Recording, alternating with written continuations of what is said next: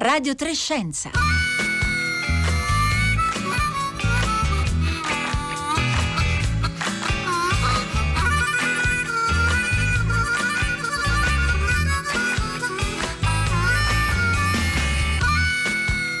Buongiorno a tutti da Roberta Fulci. Questa settimana di Radio Trescenza si apre con i nostri complimenti ad Amedeo Balbi, astrofisico e scrittore che ha vinto, la notizia è di sabato, è stata annunciata sabato pomeriggio, l'edizione 2021 del premio letterario Asimov, premio per l'editoria scientifica giunto quest'anno alla sua sesta edizione. Balbi si è, eh, si è aggiudicato il premio Asimov con L'ultimo orizzonte, cosa sappiamo dell'universo, che è uscito per UTET nel del 2019. Se volete trovate sul sito di Radio Trescenza la puntata di giovedì scorso, proprio giovedì Amedeo Balbi era stato nostro ospite al microfono di Paolo Conte, ha raccontato dell'epoca in cui iniziava a prendere forma ormai cento anni fa la nostra idea di universo così come lo pensiamo oggi.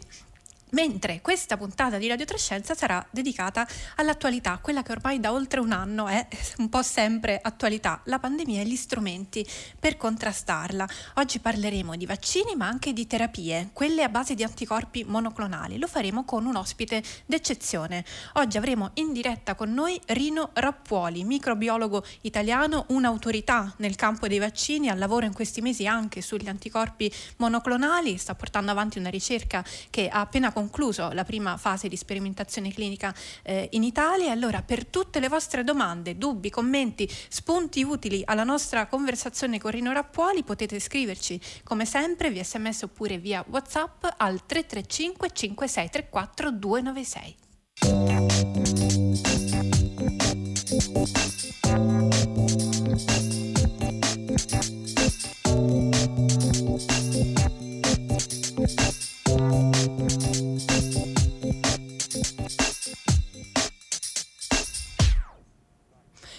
Buongiorno Rino Rappuoli. Buongiorno. Grazie per essere con noi, esperto indiscusso di vaccini, al momento lo, lo, dicevamo in apertura, anche impegnato nella ricerca sulle terapie anti-Covid-19 a base di anticorpi monoclonali. Oggi eh, sfrutteremo la sua competenza per parlare di entrambi questi temi. Rappuoli, prima di tutto, eh, dato che questo per lei è un ritorno a Radio Trescenza, lei è stato con noi l'ultima volta ormai più di un anno fa, era il 17 marzo del 2020, la pandemia stava dilagando in Italia e in quell'occasione parlammo naturalmente dell'orizzonte dei vaccini e lei fece un pronostico, immaginò eh, per arrivare ad avere dei vaccini sicuri ed efficaci per la Covid-19, immaginò un tempo che poteva oscillare da uno a tre anni. Oggi è passato più di un anno da quel giorno, un anno e mezzo quasi, insomma un po' meno dall'inizio della pandemia e stiamo vedendo i primi effetti positivi delle campagne vaccinali. È sorpreso? Eh, sì, sono sorpreso perché eh, come eh, mi ha detto un anno fa, la mia previsione era che eh, per fare un vaccino ci, ci volessero da 18 mesi ai 3 anni. Un anno era la mia cosa più ottimistica che potevo pensare e, invece abbiamo vacu- avuto i primi vaccini in dieci mesi e quindi è stato un record mai successo prima. Eh, e, e, questa è una cosa bellissima perché grazie al fatto che i vaccini, i primi vaccini erano già disponibili a novembre ha permesso poi di produrne in grandi quantità, anche se continuiamo a lamentarci che non ci sono mai abbastanza, però eh, eh, ormai abbiamo una buona porzione della popolazione italiana vaccinata e tanta popolazione eh, in tanti paesi del mondo già vaccinati. E tutto questo perché lo sviluppo dei vaccini è stato eh, rapido come non era mai stato rapido eh, precedentemente. E questo è stato dovuto essenzialmente a due cose. Uno era le tecnologie che ovviamente hanno permesso di andare eh, velocissimi, ma eh, soprattutto o, o, in parallelo al fatto che eh, il settore pubblico, i governi, eh, soprattutto il governo americano, hanno investito tantissimo per fare impianti di produzione, prove cliniche, eccetera, eh, in parallelo allo sviluppo tecnico del vaccino, che ha permesso di scorciare tantissimo lo sviluppo, eh, tempi di sviluppo dei vaccini. Sui vaccini torneremo nel corso della puntata anche perché la sua storia di, di ricercatore si intreccia con anche la storia scientifica che ci ha portato a questi vaccini che oggi abbiamo a disposizione. Però in questa prima parte di Radio Trescenza vorrei soffermarmi con lei sulle, eh, sulle prospettive delle terapie a base di anticorpi monoclonali, sui quali appunto sta lavorando come responsabile di un progetto di ricerca italiano. Allora, ci sono, lo sappiamo, tanti terreni di indagine. Partiamo dalle terapie già in uso, perché ricorderete forse che a febbraio l'AIFA ha autorizzato l'impiego in Italia di alcuni anticorpi monoclonali che sono stati sviluppati negli Stati Uniti. Quella decisione di usare quegli anticorpi monoclonali a febbraio fece molto discutere perché sono farmaci, si diceva, costosi, la cui efficacia sembra tra l'altro limitarsi a una fetta relativamente piccola dei pazienti positivi a SARS-CoV-2.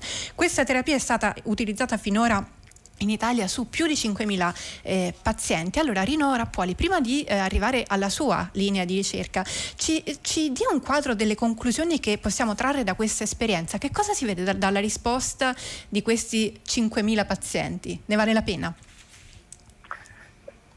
Dunque, non credo che abbiamo ancora, almeno l'ho visto io in Italia, un resoconto dell'efficacia di eh, questi anticorpi monoclonali usati in Italia, eh, ma eh, chiaramente i risultati dalle prove cliniche del mondo dicono che i monoclonali sono la prima e vera e unica terapia che abbiamo oggi eh, per, eh, la, eh, per, il Covid-19 eh, e quindi sono uno strumento incredibilmente importante perché mh, non abbiamo nessun altro mezzo. Abbiamo assistito a un anno di prove cliniche enormi contro tutto farm- eh, dove abbiamo provato i farmaci contro l'HIV, contro l'influenza, contro la malaria, il plasma, abbiamo cercato di usare tutto e non ha funzionato niente. Gli anticorpi monoclonali sono la prima terapia e funzionano. E le prove cliniche hanno dimostrato che eh, perso- se vengono dati in, mo- eh, in modo precoce eh, prevengono l'80-90% della, eh, eh, diciamo, dello svolgimento gra- eh, grave della malattia, quindi chi prende i monoclonali non va incontro alla malattia grave.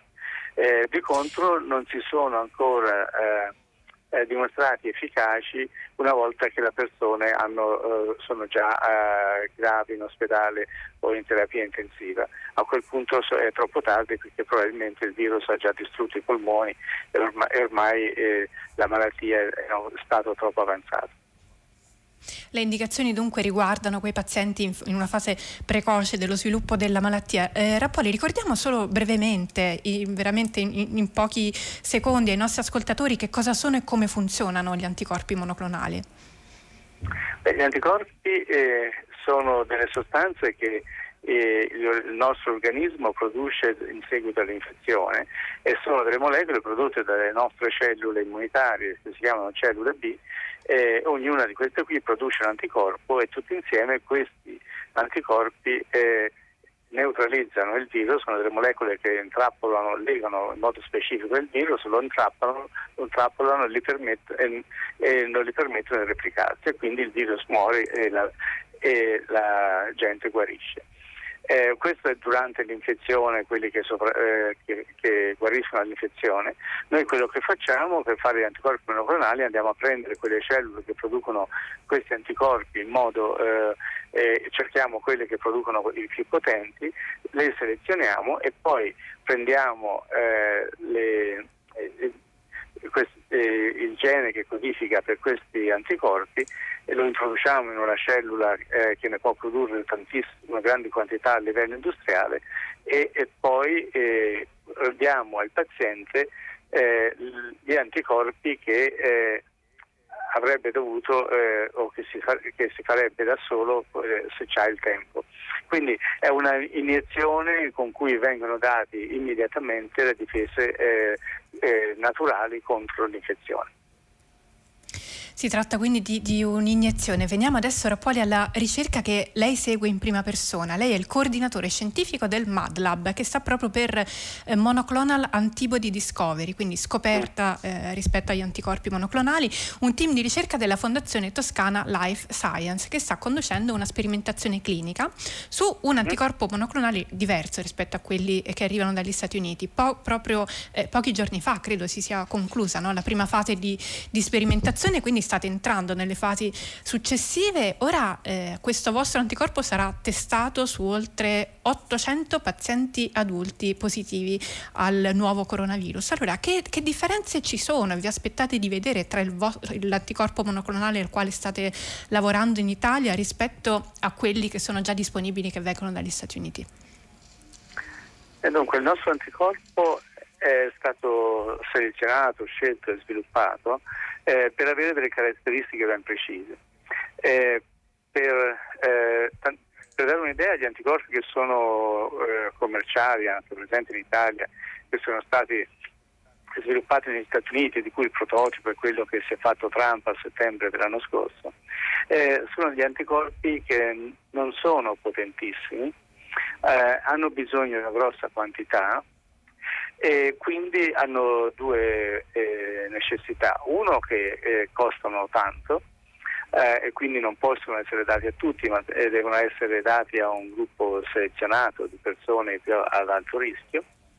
E l'altra cosa è che eh, eh, siccome bisogna dare delle dosi molto grosse, l'unico modo per somministrarli è di somministrarli in, in endovena in ospedale eh, per infusione è appunto endovenoso. Eh, funzionano ma non possono essere dati appunto a tutti, ma solo a un'elite di persone eh, che è ad alto rischio e così via. Eh, quello che abbiamo fatto noi invece abbiamo cercato degli anticorpi potentissimi eh, che fossero potenti a una bassa dose e questo ci permette di, fare, eh, di ottenere due cose, un costo minore eh, e eh, la possibilità di darli con una semplice iniezione che non deve essere data in ospedale ma può essere data nell'ufficio del medico o forse anche a casa. Eh, questo permette di dare eh, l'anticorpo a una popolazione più grande, quindi non necessariamente solo quelli ad alto rischio, ma a, tutte le persone che, hanno, eh, che ne hanno bisogno, che so, possono essere persone che eh, possono andare prima al lavoro, persone eh, che evitano di infettare il resto dei familiari perché eh, eh, hanno eh, la malattia dura meno eh, e persone che ovviamente non avranno mai la malattia grave perché possono eh, avere l'anticorpo. Quindi è un anticorpo che io chiamo molto più democratico, che può essere usato per una eh, fetta più grande di popolazione e eh, come mira abbiamo anche eh, la possibilità di pensare che questi anticorpi possono essere disponibili per paesi in via di sviluppo che non si possono permettere eh, gli anticorpi eh, sviluppati da, dagli altri che sono troppo costosi per essere eh, accessibili ai paesi in via di sviluppo. In che tempi potrebbe, potrebbe eh, l'anticorpo monoclonale al quale state lavorando potrebbe concludersi la fase sperimentale e quindi potremmo accedere, eh, se, se, tutto va come, come sperate, alla, all'anticorpo monoclonale come una vera e propria terapia? Eh, dunque, noi abbiamo cominciato eh, la settimana scorsa la eh, fase sperimentale 2-3, dopodiché eh, l'anticorpo sarà disponibile ovviamente una volta approvato dall'AIFA e dalle agenzie regolatorie. E quindi a questo punto eh, la, il tempo dipende esclusivamente da quanti eh, pazienti volontari riusciremo, riusciremo a reclutare eh, in, in, un tempo spe, spero veloce. Le persone che sono coinvolte nello studio sono persone che siano positive al tampone e che possono avere accesso a questi anticorpi nella prova clinica in uno dei 14 centri in Italia eh, con cui stiamo collaborando. Stanno arrivando tantissimi messaggi al 335 5634 296. Rino Rappuoli, vorrei eh, metterne insieme qualcuno per, per mm, chiederle di rispondere ai nostri ascoltatori. Ehm, allora, Silvia intanto mi scrive, scrive, non si tratta di un'iniezione, io l'ho chiamata iniezione forse sbagliando, se no sarebbe facile, gli anticorpi si danno in infusione. Allora, eh, chiariamo questo punto, insomma, che, che, differenza c'è tra queste due eh, parole e ancora sono in diversi che fanno questa precisa domanda. Perché i monoclonali costano così tanto? Allora, lei, lei ci ha già chiarito che eh, se, se la, la, la, sperimentazione che state conducendo andrà bene, in questo caso potrebbe trattarsi no, di un'applicazione più semplice, di una, di una, efficienza che permetterebbe dei costi più bassi, ma in generale è una terapia che eh, sembra costosa. Perché? Eh, dunque, alla prima domanda, eh, eh, la differenza tra infusione e iniezione è, è la seguente. La infusione eh, essenzialmente sì, è una flebo, una specie di flebo che viene fatta in ospedale eh, eh, in cui l'anticorpo viene iniettato direttamente eh, nelle vene delle persone con una infusione endovena. La infusione richiede eh, una flebo di un'ora, due, tre, a seconda, di, a seconda de, del tipo di anticorpo eh, e deve essere fatta in centri specializzati, in genere in ospedale. L'iniezione è invece un'iniezione intramuscolo eh, che viene fatta come una iniezione qualsiasi di, qualsiasi, eh, di qualsiasi farmaco, viene fatta in, eh, in qualche minuto, eh, dopodiché eh, la persona è pronta eh, eh, eh, ha già finito il tutto. Eh, l'iniezione intramuscolo non deve essere fatta necessariamente in ospedale, anzi in genere viene fatta dal proprio medico, viene fatta uh, da, da, in farmacia e spesso anche a casa. Quindi è una cosa molto più uh, facile. La ragione per cui il nostro anticorpo viene dato per iniezione perché eh, è molto potente, ne basta una quantità molto piccola e quindi può essere è contenuto in una eh, quantità, in un volume piccolo che può essere dato per iniezione.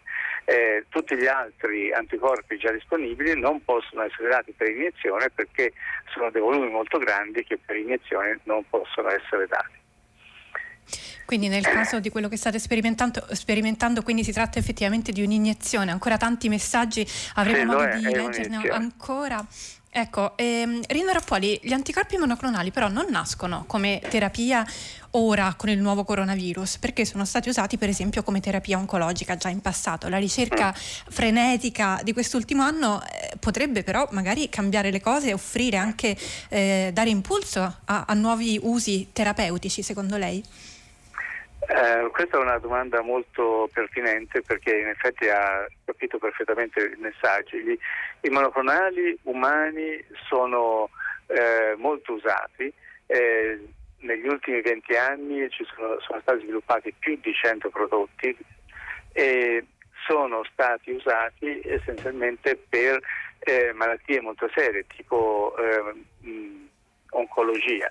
In oncologia ci sono tantissimi monoclonali che vengono usati eh, e le altre cose sono nelle malattie infiammatorie, nelle malattie autoimmuni e, e sono malattie molto debilitanti ovviamente e severe e eh, i monoclonali eh, vengono usati in grandi quantità e in questi casi costano molto perché sono te- eh, terapie malattie mo- molto serie che richiedono ospedalizzazione, che sono eh, veramente eh, i monoclonali costano molto in questi casi.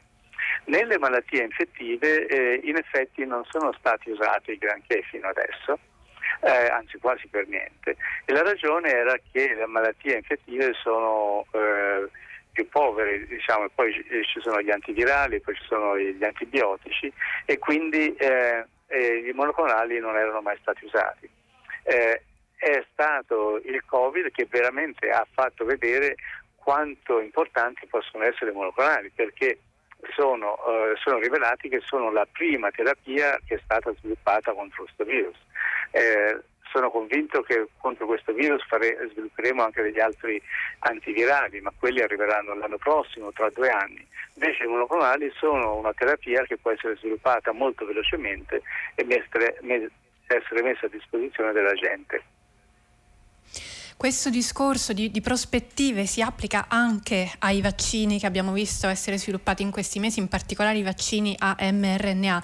Eh, Rappuoli, lei è anche il direttore scientifico e responsabile internazionale dell'attività di ricerca e sviluppo esterna di GlaxoSmithKline, GSK Vaccines. Eh, questo, questo, discorso di, di prospettive, quest'idea dello sforzo collettivo impressionante che, che sta dando frutti ora sicuramente per fronteggiare la, la pandemia, però eh, un domani soprattutto, lo diciamo, rispetto ai vaccini a mRNA potrebbe, potrebbero aprirsi strade che fino a un anno fa forse sembravano ancora molto lontane. Io vorrei partire a proposito di questo voltando un po' pagina rispetto agli anticorpi monoclonali, passando al tema dei vaccini, eh, fermo restando che, che spero che avremo il tempo di leggere ancora alcuni degli messaggi che ci stanno arrivando dagli ascoltatori. Eh, lei è il primo autore di un articolo che è apparso su PNAS a gennaio dal titolo Vaccinology in the Post Covid-19, cioè eh, vaccinologia, non so se, se si, si, si, dica così eh, in italiano, nell'era eh, post Covid-19, che è un titolo molto evocativo, no? fa pensare proprio a una svolta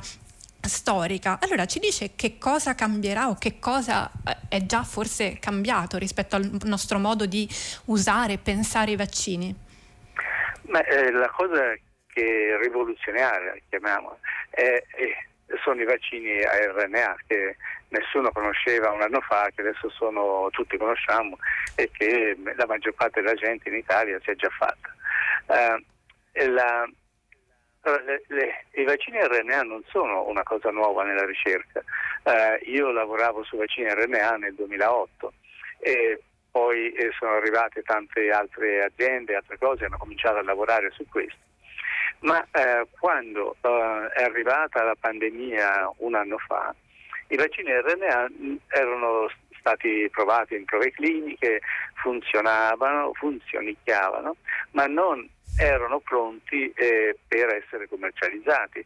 Normalmente eh, eh, avremmo impiegato altri 5, 6, 7 anni forse per prima che questi prodotti arrivassero sul mercato. La ragione è che le formulazioni non erano giuste, infatti bisognava tenere queste formulazioni a meno 80 gradi, che non è una, un modo per, fa- per, fare dei prodotti commerciali, e così via. E poi è arrivata la pandemia e questa tecnologia era quasi pronta, cioè aveva il difetto di, che dovevamo conservarla a meno 80 gradi, ma in caso di pandemia con quella urgenza eh, essenzialmente abbiamo detto sviluppiamoli lo stesso, pazienza, useremo dei vaccini che devono essere conservati a 80 gradi, a meno 80. E così i vaccini a RNA eh, che sono eh, completamente sintetici, sono, eh, possono essere fatti direttamente dal genoma, sono veloci da sviluppare e, e sicuri, essenzialmente in 10 mesi sono sono stati registrati e questo ha accelerato una rivoluzione che sarebbe arrivata da 5-7 anni eh, a qualche mese. Quindi adesso questi nuovi, l'RNA c'è, è un prodotto, eh, è un prodotto già provato su centinaia di milioni di persone, quindi è sicuro eh, e ha un potenziale enorme. Quindi adesso stiamo pensando tut, quali altri vaccini faremo con RNA e ne potremo fare tantissimi. Ma non solo, l'RNA non servirà solo per eh, fare vaccini, servirà per fare nuovi farmaci, è una nuova classe di farmaci che sta diventando ehm, a disposizione delle, eh, della ricerca delle, delle, aziende, del settore pubblico e eh, mi immagino che questa rivoluzione eh, esploderà nei prossimi mesi, nei prossimi anni e porterà tantissime nuove terapie e tanti nuovi, nuovi vaccini.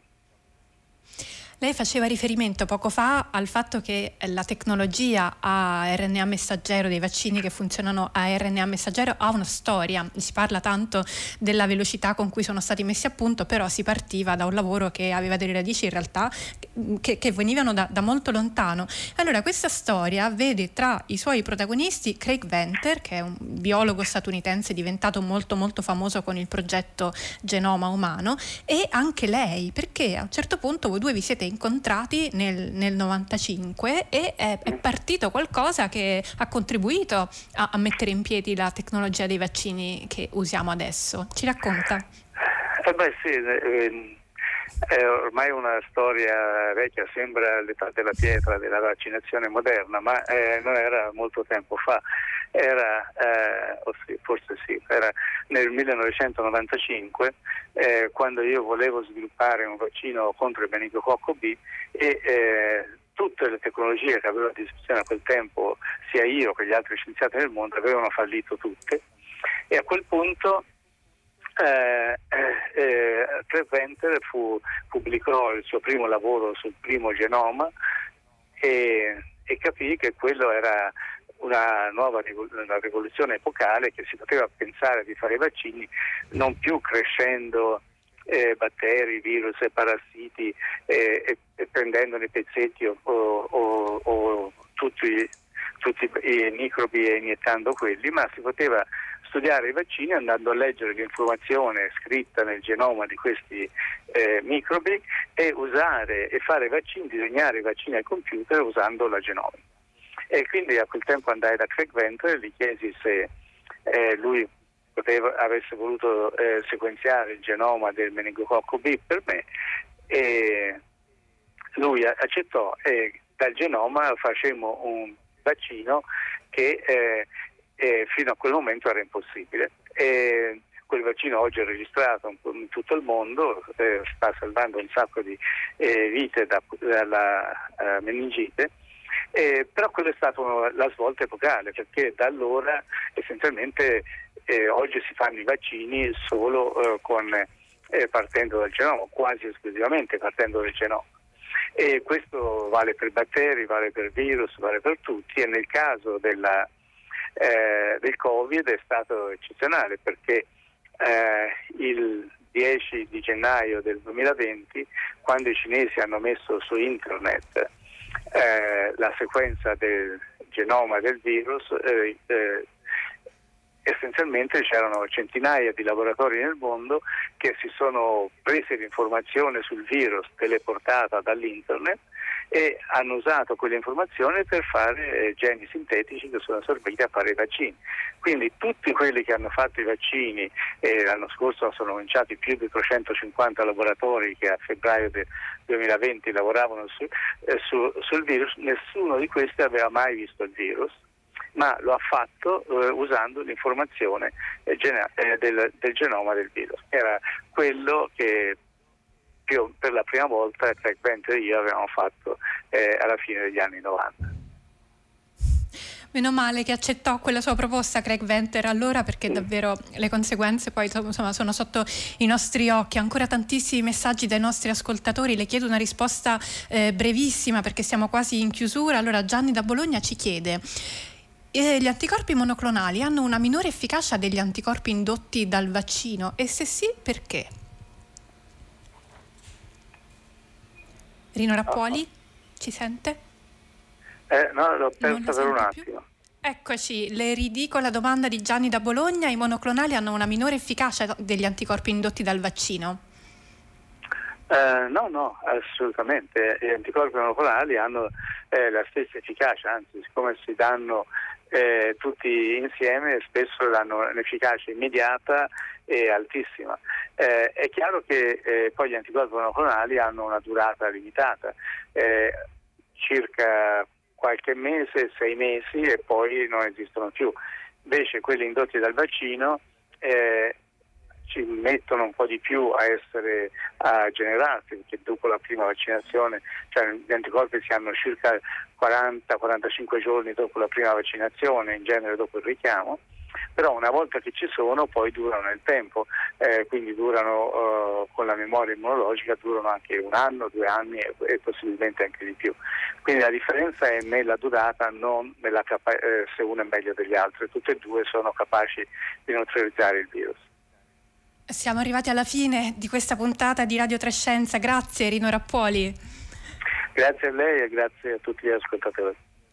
Grazie per eh, tutte le cose che ci ha raccontato, microbiologo italiano di fama internazionale, esperto di vaccini, oggi impegnato anche sul fronte della ricerca sugli anticorpi monoclonali come eh, avete sentito. Adesso è il momento di passare la linea al concerto del mattino, non prima di avervi salutato insieme a Marco Cristilli oggi alla parte tecnica, Marco Pompi in regia, Francesca Buoninconti in redazione, Marco Motta alla cura di Radio Trescenza che lo ricordo è un programma ideato da Rossella Panarese, quindi adesso i colleghi del concerto del mattino subito dopo il segnale orario. Da Roberta Fulci, buona giornata a tutti.